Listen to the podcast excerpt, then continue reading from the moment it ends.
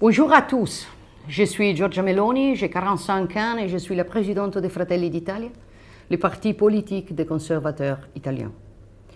Depuis plusieurs jours, je lis des articles dans la presse internationale sur les prochaines élections qui donneront à l'Italie un nouveau gouvernement, dans lesquelles je suis décrit comme un danger pour la démocratie, pour la stabilité italienne, européenne et internationale. J'ai lu que la victoire de Fratelli d'Italia aux élections de septembre conduirait à un désastre, un tournant autoritaire à la sortie de l'Italie de l'euro et à d'autres absurdités de ce genre. Rien de tout cela n'est vrai. Mais je sais très bien que ces articles sont inspirés par les, euh, par les puissants circuits médiatiques de la gauche. On a besoin d'une Europe de la santé, d'une Europe de la solidarité. Mais tout ça, on peut le faire seulement s'il n'y a pas de nationalisme à l'intérieur des pays européens. Si chaque pays cherche d'être avec les autres dans une approche de solidarité, sans droit de veto, sans l'unanimité, que les partis de droite et les gouvernements de droite, d'extrême droite dans notre Europe ont toujours voulu garder. Vi ricordate questo duello telematico e multilingue che ha preceduto il Ferragosto? Non era passato neanche un mese dalla non fiducia di 5 Stelle, Lega e Forza Italia al governo di cui erano parte. La campagna elettorale per riconquistare gli italiani era già entrata nel vivo. L'unico grande partito rimasto fuori dal governo di unità nazionale guidato da Mario Draghi era pronto. Del resto, Fratelli d'Italia non ha mai avuto l'onere e l'onore di governare, ha avuto invece tempo. Il tempo necessario per prepararsi alle elezioni, come nessun altro. Un periodo sufficiente per crescere nei sondaggi a tal punto da risultare primo partito italiano, ma un tempo non abbastanza lungo probabilmente per convincere il mondo della propria credibilità. Politics, ambiente, comunità, rule of law, disoccupazione, Wirtschaftskrise, Diversität, democrazia, alterações climáticas, Europa, future, Migranten, diritti. Eurofonica. Ed è proprio intorno a questa parola che si gioca la sfida sui temi europei tra le due uniche coalizioni in campo in vista delle prossime elezioni politiche del 25 settembre. Come avrete già sentito dire o avrete letto, l'attuale legge elettorale è in parte orientata in senso maggioritario, in particolare il 37,5% dei seggi è attribuito con il sistema dei collegi uninominali, per cui è sufficiente per un candidato ottenere anche solo un voto in più di un altro per vincere. Va da sé che le liste che hanno scelto di riunirsi in un'alleanza elettorale formale hanno nettamente maggiori probabilità di aggiudicarsi questi seggi. Ed è per lo stesso motivo che scegliere di votare una lista che non fa parte di nessuna coalizione, come quella di Azione Italia Viva o quella del Movimento 5 Stelle, per esempio, automaticamente avvantaggerebbe nella componente maggioritaria la coalizione favorita, nella fattispecie, stando alla media degli ultimi sondaggi pubblicati e pubblicabili, quella di destra. Alla luce di quanto detto, la strategia del centro-sinistra disegna due paesi radicalmente diversi a seconda che vinca la coalizione progressista o quella conservatrice, facendo ricorso a delle semplificazioni estreme che riducono le sfumature della realtà al bianco e al nero, o meglio, al rosso e al nero. Non a caso Enrico Letta è milanista. Si tratta di una libera scelta di comunicazione, anche efficace ai fini dell'accessibilità del messaggio, ma è evidente che solo l'analisi della complessità può aiutarci a comprendere appieno la realtà realtà. Cerchiamo allora di sfogliare assieme le proposte a tema Europa dei due schieramenti che hanno scelto di sfidarsi tête à tête. Per la coalizione Italia Democratica e Progressista, non esistendo un programma comune e avendo al suo interno partiti che la pensano anche molto diversamente per certi aspetti, come l'Alleanza Atlantica, ho deciso di prendere in esame la forza trainante, il Partito Democratico, che ha dimostrato nell'ultima legislatura di saper imporre la propria agenda sui temi europei ai due governi dalla composizione stravagante a cui ha preso parte. E questo è emerso chiaramente durante i negoziati per il Recovery Fund, anche grazie al supporto di Sassoli e Gentiloni, evidentemente.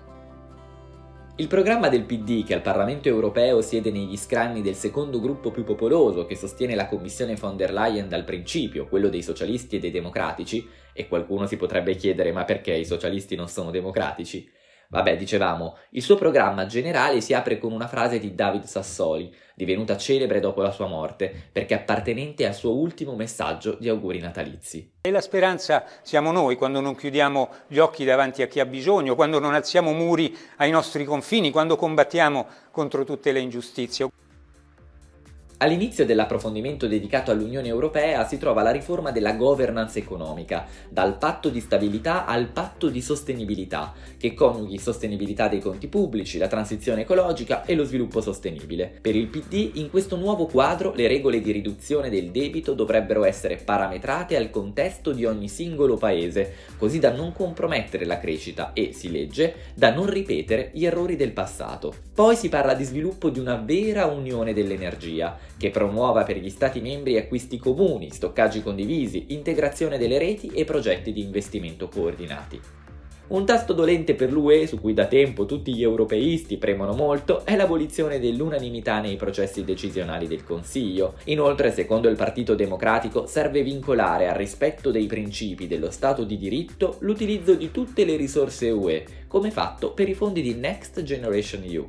E lo abbiamo visto in applicazione nei confronti dell'Ungheria, ma non per la Polonia. Si legge nel testo poi, è tempo di una riforma dei trattati che permetta un salto in avanti istituzionale per rendere l'UE una vera potenza di valori nel mondo di oggi e soprattutto di domani.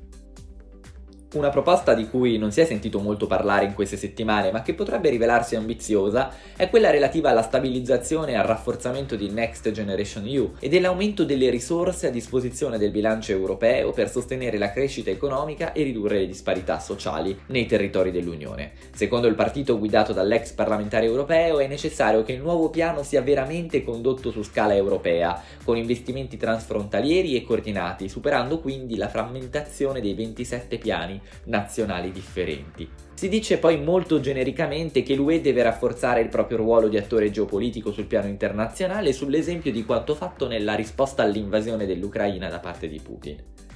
In linea con quanto proposto dal frontrunner della coalizione progressista dopo lo scoppio della guerra, ma anche dal presidente Macron, è stata inserita l'idea della confederazione per avvicinare i paesi candidati, vale a dire, si legge, una strategia inclusiva e progressiva all'allargamento verso i paesi vicini che sia spazio comune dove condividere le scelte strategiche in materia di politica estera, difesa della pace, lotta al cambiamento climatico e che sia l'anticamera per l'adesione piena all'Unione. Si arriva a parlare anche di difesa, accennando in poche righe la necessità di costituire un'unione della difesa che compia il progetto originario a partire dall'impegno politico e dallo sforzo di Italia, Germania, Francia e Spagna, ma si mette in guardia dall'idea che basti un esercito comune. Non è stato dimenticato il tema migratorio, rispetto al quale viene detto che si intende superare il regolamento di Dublino, che ricordiamo essere stato riformato dal Parlamento europeo, ma poi bloccato dagli Stati in Consiglio e parallelamente nell'attesa di questa riforma si pensa a un cosiddetto Schengen delle migrazioni, insieme ai paesi che vogliono gestire in maniera seria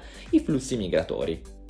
Sulla scia dell'esperimento giudicato dal centro-sinistra come riuscito della conferenza sul futuro dell'Europa, il PD pensa sia fondamentale rendere strutturali esercizi di democrazia partecipativa per un sempre maggiore coinvolgimento dei cittadini in una logica di supporto alle attuali istituzioni rappresentative. Nel programma generale si legge la volontà di appartenere saldamente all'Unione e di rilanciarla come motore di una globalizzazione più equa. Vengono appoggiati la Minimum Global Tax sulle multinazionali, in linea con quanto proposto dall'Ocse e dal G20 e il Carbon Border Adjustment Mechanism per ridurre la concorrenza sleale di imprese nel mondo che hanno standard ambientali più bassi di quelli europei. Finito, questo era il programma del Partito Democratico sull'Unione Europea. Abbiamo sentito che sono diversi i passaggi che porterebbero a un'unione meno intergovernativa e un po' più unita. Si parla di svolta in senso federale, ma non di un'Europa federale come qualcosa di già raggiungibile e proponibile agli elettori. Forse è mancato il coraggio, forse la convinzione, forse è semplicemente ancora troppo presto. Occorre chiarire che alla politica estera e alla globalizzazione sono invece dedicati due approfondimenti ad hoc. Ma ora passiamo all'altra parte del campo. Visto che in questo caso esiste una sorta di programma condiviso, almeno sulla carta, partirei da questo. Si chiama Per l'Italia, accordo quadro di programma per un governo di centrodestra. Si tratta di un testo assolutamente schematico e sintetico, che al primo articolo recita più Italia in Europa, più Europa nel mondo. L'impronta forzista in questo titolo è chiarissima. Sul tema viene sottolineata la tutela dell'interesse nazionale, la difesa della patria, si ribadisce il rispetto degli impegni con la Nato, si esplicita la piena adesione al processo di integrazione europea con la prospettiva di un'UE più politica e meno burocratica. Si parla poi di revisione del patto di stabilità e della governance economica per una crescita stabile e la piena occupazione. Un sottopunto è semplicemente centralità dell'Italia nell'area mediterranea. Infine si accenna allo sviluppo dell'Africa. Tutto qui. Per effettuare una comparazione equilibrata però mi è sembrato opportuno esaminare nello specifico il programma completo del partito che guida la coalizione di destra, quello di Fratelli d'Italia, che al Parlamento europeo appartiene al gruppo dei conservatori e riformisti. E ora sono sicuro che molti di voi si chiederanno cosa vogliano i membri di un gruppo il cui nome è un ossimoro. Giorgia Meloni è sia presidente del partito italiano sia di quello europeo, ma attenzione, non del gruppo in Parlamento. A guidare la compagine degli eurodeputati Fratelli d'Italia, ma in Europa anche un po' cugini di Polonia e Ungheria, c'è insieme al polacco del partito Diritto e Giustizia Legutko un italiano, Raffaele Fitto, che oggi è anche candidato alla Camera in Puglia. Ma veniamo alla sostanza. Al punto 2 del programma si propone un efficiente utilizzo delle risorse del PNRR e dei fondi europei, tenendo conto del nuovo contesto emerso a seguito, cito, della guerra in Ucraina e della crisi energetica. Si parla di accelerare l'attuazione del piano per recuperare il ritardo accumulato, prevalentemente attraverso la sburocratizzazione. Inoltre, questo punto prevede il mirato aggiornamento del PNRR alla luce della crisi scaturita dal conflitto in Ucraina e dell'aumento dei prezzi delle materie prime, proponendo modifiche alla Commissione ai sensi del regolamento su Next Generation EU, fondo su cui il partito in questione al Parlamento europeo si è astenuto sempre e con toni critici, fatta eccezione per un voto favorevole riguardante React EU. Secondo Meloni la modifica serve anche per fare dell'Italia un hub europeo geograficamente strategico per la diversificazione dell'approvvigionamento energetico. Va però detto che un tentativo di rinegoziazione rallenterebbe i tempi di implementazione del piano e porterebbe con sé il rischio che la richiesta non venga approvata dall'esecutivo europeo. In effetti anche l'importo di Next Generation EU, accordato all'Italia, la quota più alta in assoluto, negoziata quando il nostro paese versava nelle condizioni più critiche e ben peggiori di quelle della maggior parte degli altri Stati membri, non è stata ridotta una volta che la situazione epidemiologica è andata migliorando nel bel paese e peggiorando in altri. Non si capisce capisce quindi per quale ragione un piano nato per motivi e con scopi precisi dovrebbe essere ritrattato alla luce di eventi estranei alla lotta al Covid.